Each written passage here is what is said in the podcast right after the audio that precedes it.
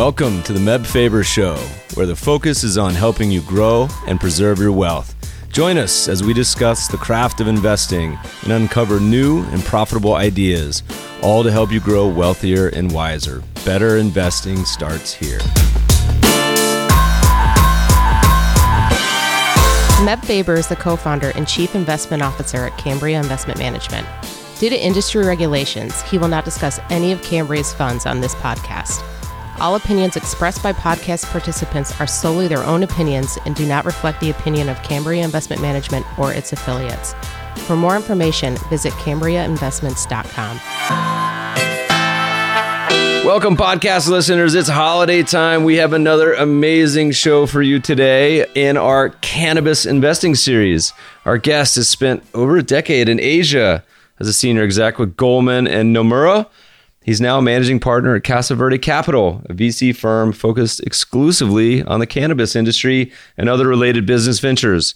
Welcome to the show, Karan Wadhera. Thank you for having me. So, Karan, you're local in LA. Should have dragged you into the studio, but great to meet you. We don't meet too many Goldman execs that then turn into cannabis investors. So I thought it'd be fun to hear a little bit about your origin story. Casa Verde has been around for a few years and we're familiar, but most of our audience probably isn't. Maybe give us a quick overview of your pathway to getting Casa Verde up and running. Yeah, sure. So I think I've had a bit of a call it bifurcated career, but really running simultaneously at, at the same time. One has been incredibly traditional. I joined Goldman Sachs in the equities division out of college, starting in New York, then San Francisco, then Hong Kong, and eventually ending up in India in 2006 to help establish the firm's first uh, front office in the country.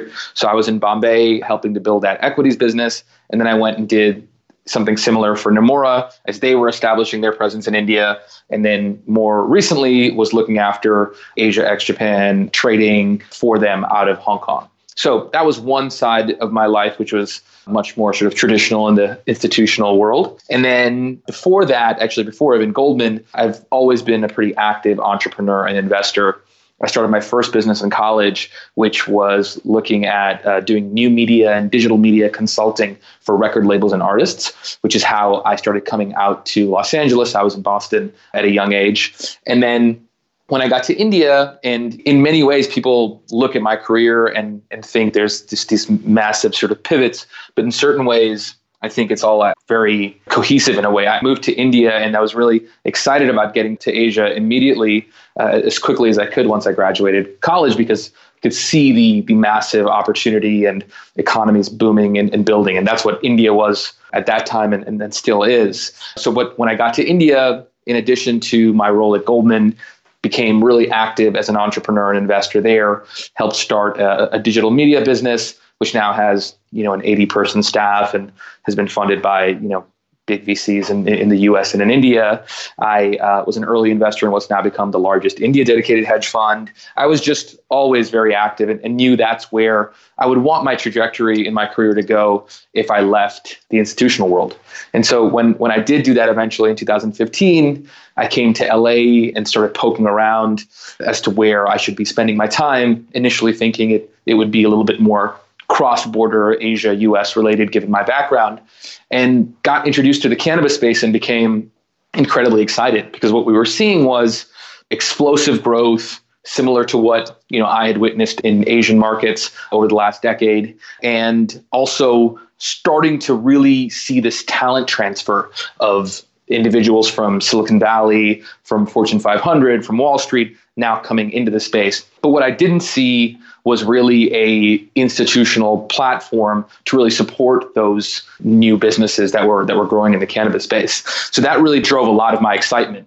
But then, even with all those sort of positive points, it took me about a year before I, I really sort of settled on my path and, and what I was going to be doing in cannabis. Casa Verde as a platform had existed uh, before I, I, joined. My partners I'd known for, for many years before that, uh, but I, I sort of took over in the summer of 2016 and you know really made it like my big sort of coming out, right? Like emailed my entire network and let everyone know that this was the, the path I was pursuing. And even though that was only a couple of years ago, even at that time was a was a pretty big step and certainly I think shocked a lot of people as to sort of what I was going to be doing and pursuing next. But of course, as the industry has evolved and has gotten so much more acceptance, it now I think at least in retrospect looks like a a, a pretty solid move. Well, it's funny because you know rarely do you have a product that's been around for thousands of years that all of a sudden really only hits its stride in, in the modern times. But I, would love to get a an overview, kind of in your words, where you know you guys mentioned there's a quote that says you know you, you maintain a view that cannabis industry will be among the most compelling investment themes of our generation. So maybe talk a little bit about you know what you see as sort of the why now, why cannabis opportunity. It's a very simple answer in some ways, and then as you really dig into the cannabis space, you really start uncovering how much opportunity there really is, right? So, in the way you were saying it, you're absolutely right. It's been around for thousands of years. If you've lived anywhere in the US, even growing up, it has not been incredibly hard to uh, acquire from the the black market. And and depending on where you were in in the U.S., whether California or on the East Coast or even Middle America, had various differing levels of, of stigma attached to it. But obviously, this existing black market, you know what we estimate to be a $100 billion industry in the US alone has been there. It was always there. So I think in certain ways, it was obvious as we transition into a legal market and you know this is globally uh, and moving out of the gray black market and into a more sort of sophisticated consumer product there's just incredible opportunity i think what's been what we've really started to realize now is that there's so many avenues in how consumers will interact with the plant and i think that is something that for lots of people is just being discovered and understood now now you know if you're in california where we've had a medical, more or less quasi legal market for, for 20 years before legalization, there was a much more sort of advanced understanding, and people were using cannabis for medicinal benefits. But I think in the rest of America, it, it's now just starting to get uncovered as to, hey, you know, whether I'm you know a senior citizen or I'm a soccer mom or the sort of vast demographics beyond the, the stigmatic stoner that, that that was thought of before.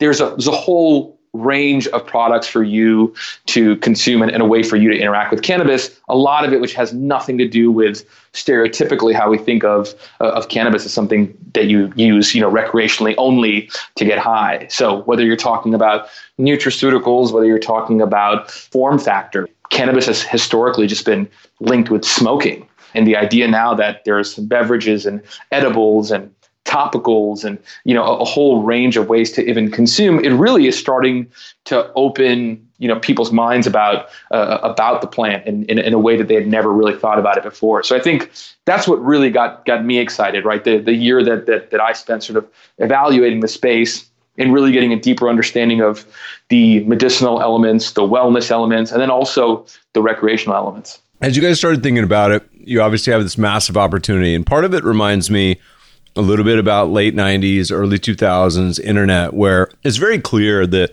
this industry is going to be booming. I just went to the big marijuana cannabis conference in Vegas, which for someone who goes to a lot of conferences was certainly unlike any conference I've ever been to because you see a full spectrum of a lot of money washing around and, and a lot of probably businesses are going to be multi-billion dollars and a lot of them that will, will flame out. Talk to me a little bit about the current political landscape before we get into to more specific um, sort of investing concepts and segments. I'd love to hear. It's hard to talk about cannabis without talking about the landscape in the U.S. and internationally, and kind of how the politics shape the industry. Right. So, of course, the one big issue with investing in cannabis and, and, and the problem that, that lots of people end up having when they assess the space is that there's this big divide, right? Everyone is reading about how new states are coming online, whether it's for recreational use or for a medicinal market. That continues to evolve. But at the federal level, federal government still views cannabis as a schedule one substance, which is, you know, as bad as it can get from from from that perspective. We view it as as badly as we would view any other drug, which of course is is ludicrous if you know anything about cannabis. But there's a whole historical context that goes back to you know reefer madness in the 20s and 30s all the way through the nixon and reagan era where you know none of these things were, were ever really uh, resolved or you know reevaluated just kept getting stricter and stricter so that divide makes for lots of challenges however i think if you look at it from a momentum of of what's happening politically it's certainly becoming clear that in the US, and obviously we're just talking US right now, things are evolving dramatically. And you're starting to see a lot of support now in the Senate and in Congress from representatives who want to bring the cannabis economy to, to their jurisdictions. And I think that has now started to drive a lot of activity and legalization across the US. And I think ultimately will force the federal government to rethink their cannabis policies. So there are a couple of initial bills in front of Congress at the moment that we feel very confident that will get passed, which will be helpful. The first is the States Act, which is a basically says that the federal government can't interfere into cannabis businesses as they evolve and develop in the state uh, level takes away the, a lot of risks associated with it with their business at the moment. And the other is the the farm bill, which is much more focused around hemp. But hemp, you know, which is basically cannabis, the same cannabis plant with, with a much lower content of THC, also has uh, you know can extract CBD, which is another part of the, the cannabis plant, which has been linked to wellness and anti-inflammation and a lot of the medicinal benefits that are not associated with THC, which is much more about the high. So I think in the US, the momentum is fairly positive. And to be completely honest with you, this current dislocation between federal and state governments is what's been a, a huge advantage for funds like ours because it does keep a big chunk of investors and corporates out of the space and allows us to sort of take advantage of that at, at the moment.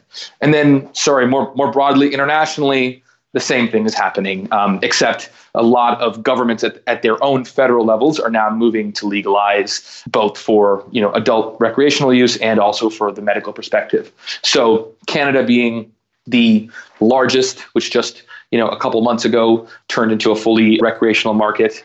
So it's the first G7 country to ever have gone through that transition which is very exciting.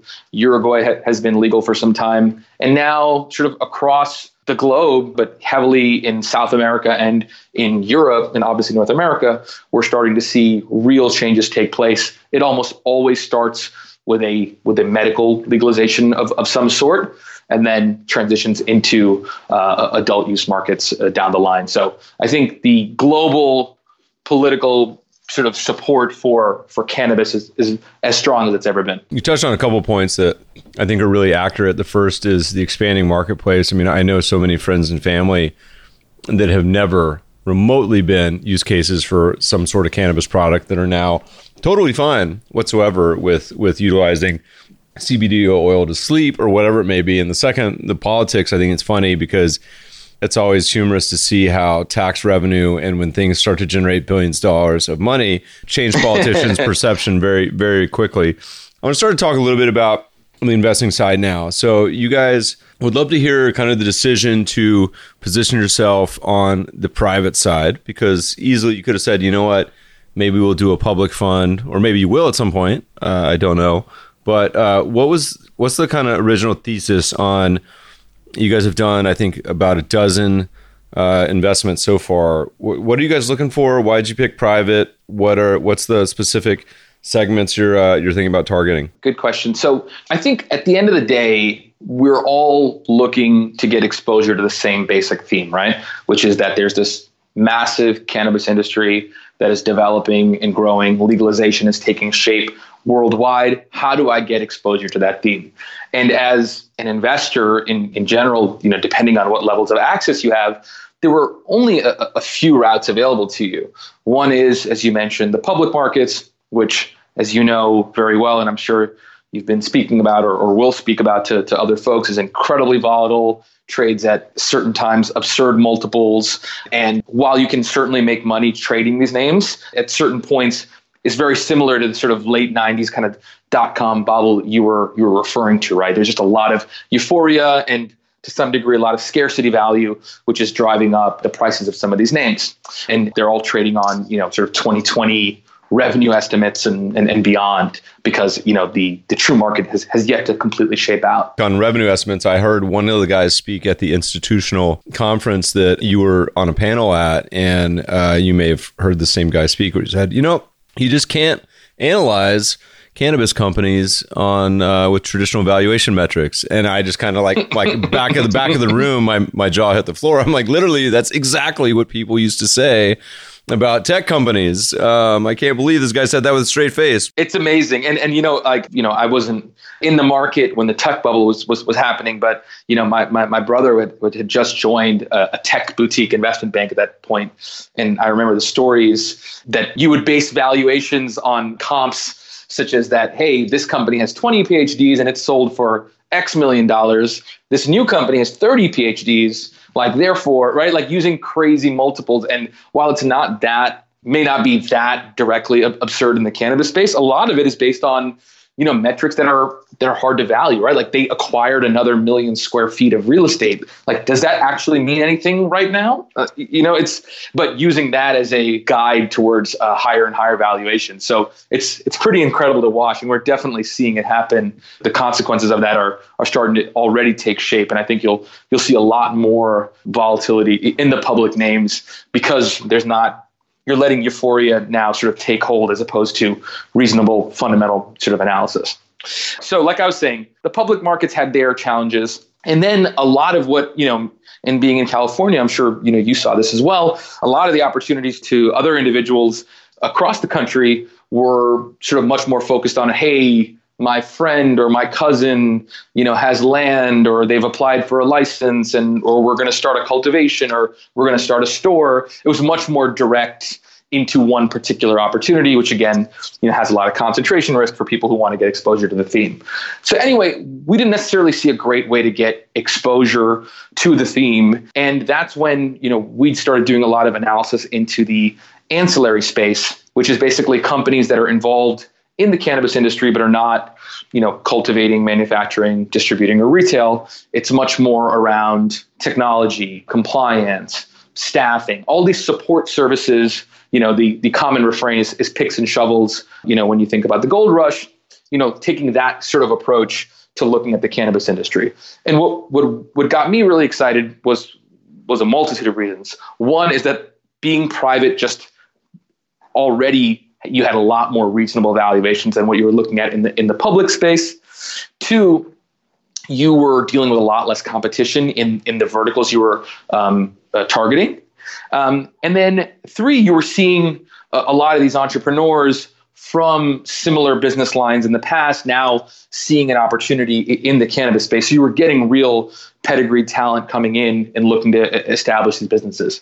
And, and what I also loved about it um, is that you know, unlike other industries and, and in tech in, spe- in particular, we're often referring to, you know, this is going to be such a disruptive technology. This is going to change the way things are done. We're in cannabis. We're so fortunate. We're not. We're not dealing with that, right? We're actually laying the foundation. You're creating the the the, the landscape for how businesses operate here. So a lot of the businesses that we've ended up investing in, you know, have started to become ubiquitous and, and, and leaders in their particular segments, which also, you know, got me really excited because obviously you can make a real strong impact if you come in really early into some of these spaces. And I think that's the the, the area that, that we found most exciting. So yeah, the fund only invests in, in private deals and, and more specifically, you know, only invests in the ancillary segments. Maybe walk me through to the extent you can. And if you can't, that's cool too. One, what is the traditional check size? Are you guys kind of Series A, et cetera? I know you had a big news announcement this past week, partnered up with Tiger. But uh, what, what's the traditional kind of business stage you're looking at? Is it multi-stage? And how do you kind of envision y'all's involvement? Are you trying to get on a board seat and are you trying to be passive what's the what's the general investment process we are as you sort of mentioned i think we've transitioned into a, a stage agnostic model now whereas domain experts we feel really qualified to be doing early stage seed checks all the way up to a sort of you know growth check, which is probably what you're referring to in a in the in the sort of fifty million dollar transaction we did we did with Tiger Global in a in a business called Metric. And I think you know when we started, it was much more focused on early stage. And to be honest, it's all kind of early stage, right? Like the industry is just getting going. But I think as we evolve, we, we definitely want to be more stage agnostic because we think we're in the best position to to assess any of these businesses. And then in terms of proactivity, we're incredibly proactive. We lead most of the transactions we're involved in. We take board seats or at the minimum board advisors in, in every deal we're involved with. And I think more and more as we grow our, our business and you know, have some years under us, we're much more a strategic partner to our portfolio companies. So I think what we bring to the table is an incredible amount of now a bit of institutional knowledge in the space, having gone through you know 15 odd transactions, working with you know uh, uh, folks sort of across the board and, and bringing that expertise from a business development standpoint or even for you know fundraising purposes. We like to be very hands on, and I think that's uh, aside from from capital. I think that's what attracts portfolio companies to to Casa Verde. Is is there any sort of portfolio companies you can kind of walk through the thesis um, that you feel comfortable with? Sure. Yeah, absolutely. I'll give you an example. You know, one of our businesses is a company called LeafLink. LeafLink has now quickly become the leading wholesale marketplace for retailers and brands. So think about it like Amazon, but instead of instead of it being consumer facing, this is business to business. So retailers, dispensaries are on the platform and they're reviewing the brands that are on the platform and they're replenishing their inventory for their stores. And on the surface, that sounds like a, a pretty straightforward business and, and makes a lot of sense. I think you would be surprised to learn that there actually aren't that many of these businesses in traditional industries that have any real market share. And again, to my earlier point, you know, what, what LeafLink's been able to do is really create this ubiquity of, of how wholesale transactions take place.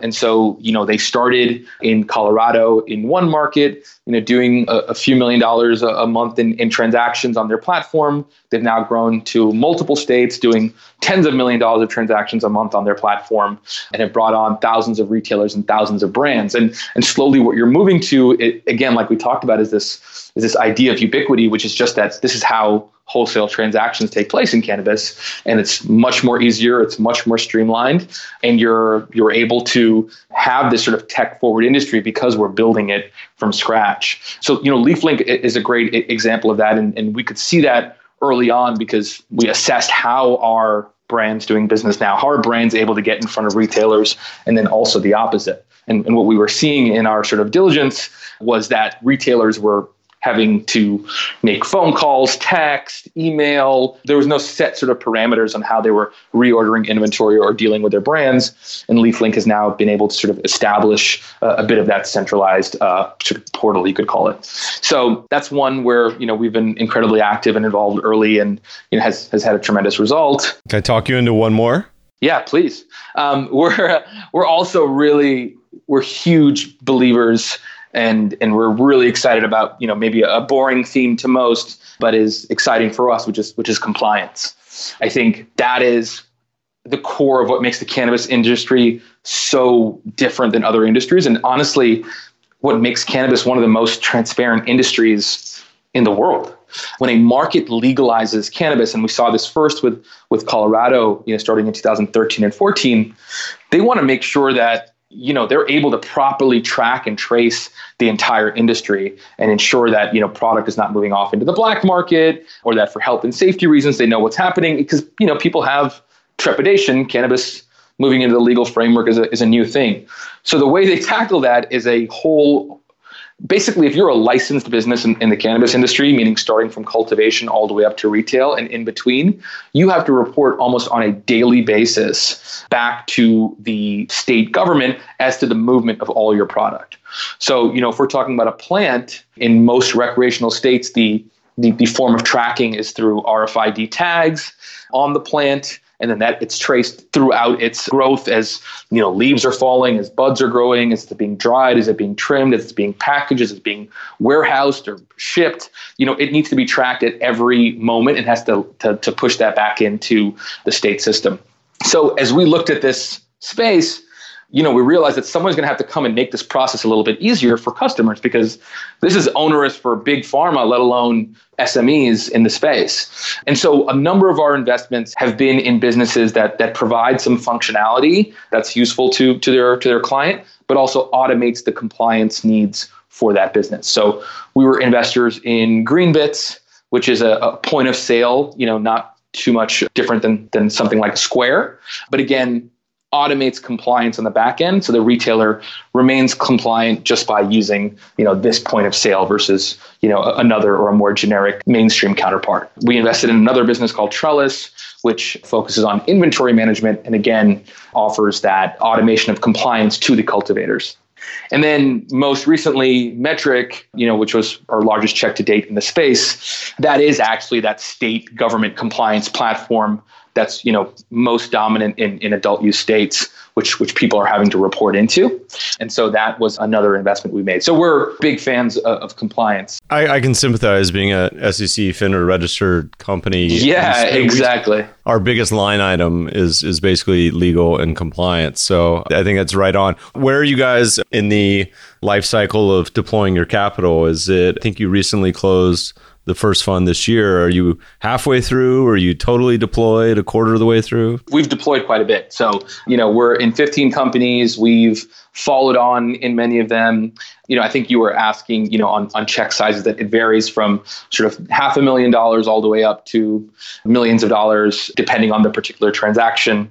So we've been in, incredibly active and, and, and deployed quite a bit. Yeah, the fund closed last year, and I think we've done you know nine transactions already this year. So it's been very active for us. Does this include any of your entrepreneur elevator pitch potential companies? I was laughing because I was, I was enjoying watching listeners. This was like a Shark Tank style show where uh, entrepreneurs would would have sixty seconds in a in an elevator to uh, to pitch a crew, and I was laughing because one guy was coming up with a valuation of like $200 million. And then the very next one was like a company doing half a million in revenue that was trying to sell part of the company for a market cap of like 500 grand. It could not have been more of a barbell like situation. And to be fair, that's like that's a very representative of what the cannabis market is. You know, it's it's still very dislocated. It's unclear what valuations should be, and you know, again, we we're very valuation sensitive. We try to bring people back to earth all the time, uh, and and you know, if it's too outrageous, we we, we won't uh, we definitely won't engage. But no, unfortunately, Casa Verde did not invest in uh, in any of those elevator pitches that you saw in that show. What, what do you think as you look forward, you know, in the coming years? Is there anything if there's entrepreneurs listening to this podcast in this space, is there anything that you say, man, this is this is missing? That that there's an area in cannabis, you know, ecosystem that man, it's just a great opportunity, and I wish some entrepreneurs are tackling that just doesn't have a great kick-ass business model or, or application yet. Is there anything that you think is is really got a lot of potential? Yeah, I think there's still a number of areas that need a lot more innovation and, and great entrepreneurs to, to solve problems. I mean, there's some obvious ones, you know, financial services until we get full federal legalization, you know, there's a lot of opportunity there to to start solving for payments or, or banking solutions. We're very conservative as we as we think about about those spaces because you know, one of one of my key qualifications for an investment is uh, I'm looking for companies that are going to be, you know, a, a, big part of the cannabis industry for the long term, right? Not solving some short term issue. So that doesn't mean that if you come in and, and, and have a payment solution, it doesn't mean that you're immediately going to be displaced by more mainstream players when things open up. I think there really is an opportunity to be you know the leader in the cannabis space, then potentially be acquired by one of those players or, or compete head to head. So financial services, I still think there's a lot to do on the compliance end. You know, we're, we're still looking at that space. We haven't made any bets in the ag tech space. I think that is really interesting, right? For the first time in, in, a long time, you now have a really high value crop. So that usually drives innovation as people now need to continue to, to, to focus on, on, on, how to be more efficient in, in production. And then we made our first biotech investment, which was a also a co-investment with a, with a large strategic uh, Imperial Brands, one of the largest tobacco companies out of out of the UK, um, in a business called Oxford Cannabinoid Technologies, which is starting to explore, you know, how uniquely formed cannabinoid compounds can start to attack the some of the largest you know indications in the world, from pain to cancer to gastrointestinal, et cetera. Obviously, the, the medicinal side of, of the cannabis industry is very exciting, but a lot of it is based on you know anecdotal feedback rather than clinical research. So I think that's a, a huge opportunity. You've seen that um, you know sort of play out with, with certain public names like GW Pharma, but there's there's a lot more to to explore, and I think you know we're we're super bullish on that end as well. So talk to me, um, you know, as you guys went through the process of raising a fund and closing it and deploying it, and probably eventually raising some more funds, hopefully in the future. You know, we have a lot of institutional investors and professional investors listen to this podcast. What was sort of what has been the interaction response to date? I mean, if I had to guess, and I don't know the answer to this, I would assume most of the interest investors, LPs on your side have been high net worth individuals, family offices, sort of, you know, entrepreneurs and, and business people that have sold businesses because a lot of institutions tend to be uh, pretty cautious about these things. I mean, we've had a, a, marijuana ETF filed for like three years now, but but none of the custodians will hold the public stocks. What, what has been the institutional response? So I think you're spot on. Definitely, our LP base has primarily been made up of, of family offices and, and, and high net worths. Um, I think what's changed, and, and I've seen this at each step of of the way, uh, you know, over the last few years, is that there's definitely more and more comfort. I would say the more traditional institutions, um, you know, the, the pension funds and the endowments are now at least starting to explore. It's clear they have to learn about the industry. They need to understand who some of the important players are. And while they may not be able to deploy capital this day, you know, it's certainly something that, that will come in the future. So I think they're already starting to do their work and do their research. I think that's been the most incredible thing to me, right? Is, you know, there's, there's a common refrain that the cannabis industry, you know, moves in, in dog years, everything's accelerated, but it's, it's, it's very true. You know, I remember writing, you know, our investor letter at the end of last year saying, hey, you know, in the process of raising money for this particular company, this was the first time I've really seen genuine interest from the more traditional venture community, right? Uh, all your sort of brand, you know, name brand institutional venture investors. We're now taking meetings where six months ago it was just a simple ignore of the email, and now we've now seen multiple venture firms step into the space and start uh, investing in, in companies, and and obviously, you know, Tiger is, is one that, that we've worked with uh, uh on a number of transactions. But you know, I think that just continues and continues to uh, evolve, and once the venture and private equity funds are deploying, then you know it'll start moving sort of up the value chain into their major sources of capital. And I think the institutions will, will just have to take notice and, and will have to start start uh, investing. I think the U.S. based folks will probably be a little will be a little limited in what they can do until there is a real federal regime in place. But I think um, you know, internationally, as their own countries are starting to, to legalize at a federal level for uh, medicinal or recreational purposes, I think you, you may start seeing uh, activity on that end. And obviously, Canada moving into this space has, again, given a lot of credibility to federal institutions there to start getting active in the space. So I think it's going to start having that, that kind of domino effect. All right. So let's say there's some people listening to this, whether high net worth individuals, or institutions that say, all right, Meb, Karan, I'm convinced. I, I love this space. What are some good resources for them to get up to speed? Are there any good websites, books, podcasts, etc., that you think conferences, etc., that you think are good places for people to kind of begin the journey to to really get immersed in the uh, in the cannabis space? Yeah, I mean, I think certainly, you know, visiting a legal market, walking into a dispensary, understanding just you know even from a consumer standpoint what is happening here and what the experience is that will give you a lot of insight immediately to start understanding oh wow there's still such a long way to go here right? Um, even in, in more developed markets like you know california or colorado. Uh, i have a lot of investors who have vacation homes in Aspen. And when legalization took shape in Colorado and they were starting to see cannabis products come out at their dinner parties and things like that, that's when it became obvious and, and clear to them. So I think visiting a legal market's really important. If you're not in one, I think it's it's important to sort of see what you know how that's taking shape around the country. In terms of resources, you know, there's a number of cannabis focused media outlets now depending on, on what you want to learn about. We're invested in a couple. One is called Miss Grass, which is much more around a, a female focused um, uh, media platform, um, talking about you know how, how, women are starting to interact with with cannabis in the various ways and and products that that make sense. And another is called Merry Jane, which is much more entertainment, lifestyle sort of focused.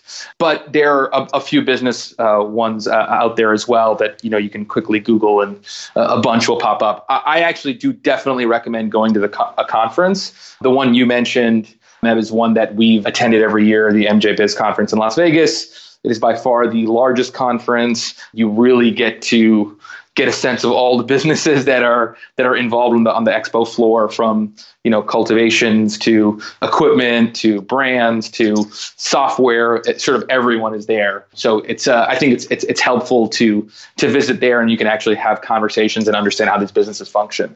I think that you know the more you're able to really get get comfortable with a few of these few of these spaces and, and, and sort of touch and, and feel the, the industry, you know, the, the more excited you end up getting. Because I think while a lot has happened and the public sort of euphoria would make you think you've missed potentially the, the cannabis opportunity, the reality is that we're still, you know, in very, very early innings for, for what's going to be, you know, an incredible ride. We uh, we got one more question that we always ask our guests, and that is, as you look back in your career so far, personally, professionally, etc.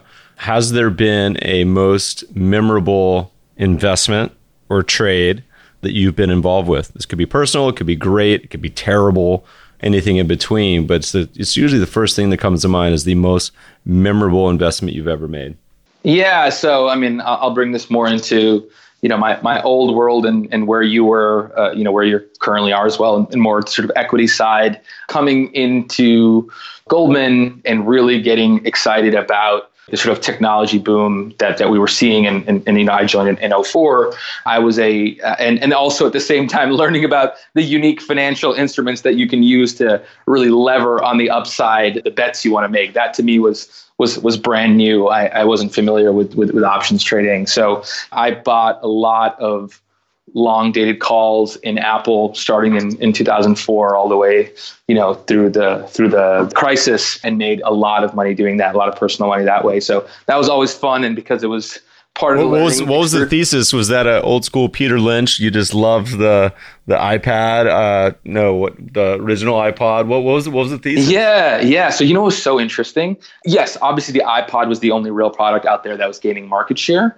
and it was really interesting because you know I, I worked on the sales desk there, and one of the best things about being on the sales desk is you get to speak to so many different investors, all the research analysts. You get to be on the calls to understand what investors are thinking and and what they're asking. So it's such a great place if you're excited about public markets, which uh, I've always been. Um, it was a great, great place to to sort of be. So I remember being on the on the phone with like a super deep value investor who was looking at Apple, and I was just so confused because at that time, you know, at, any time, really, everyone would not never think of Apple as a value play.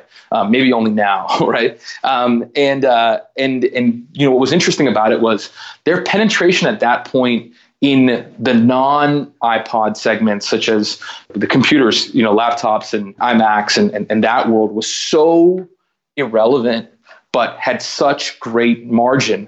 And as people were adopting the iPod more and more, and the sort of closed-end ecosystem would, would you know, the sort of prediction was you it would it would move into the laptops and the and, the sort of the larger uh, sort of ecosystem. The Apple side was that you didn't have to move that much to see tremendous sort of gains. I think that's what got them excited. And then sort of hearing that, you know, got me interested as well. And then, you know, around that time, the iPhone was was long predicted.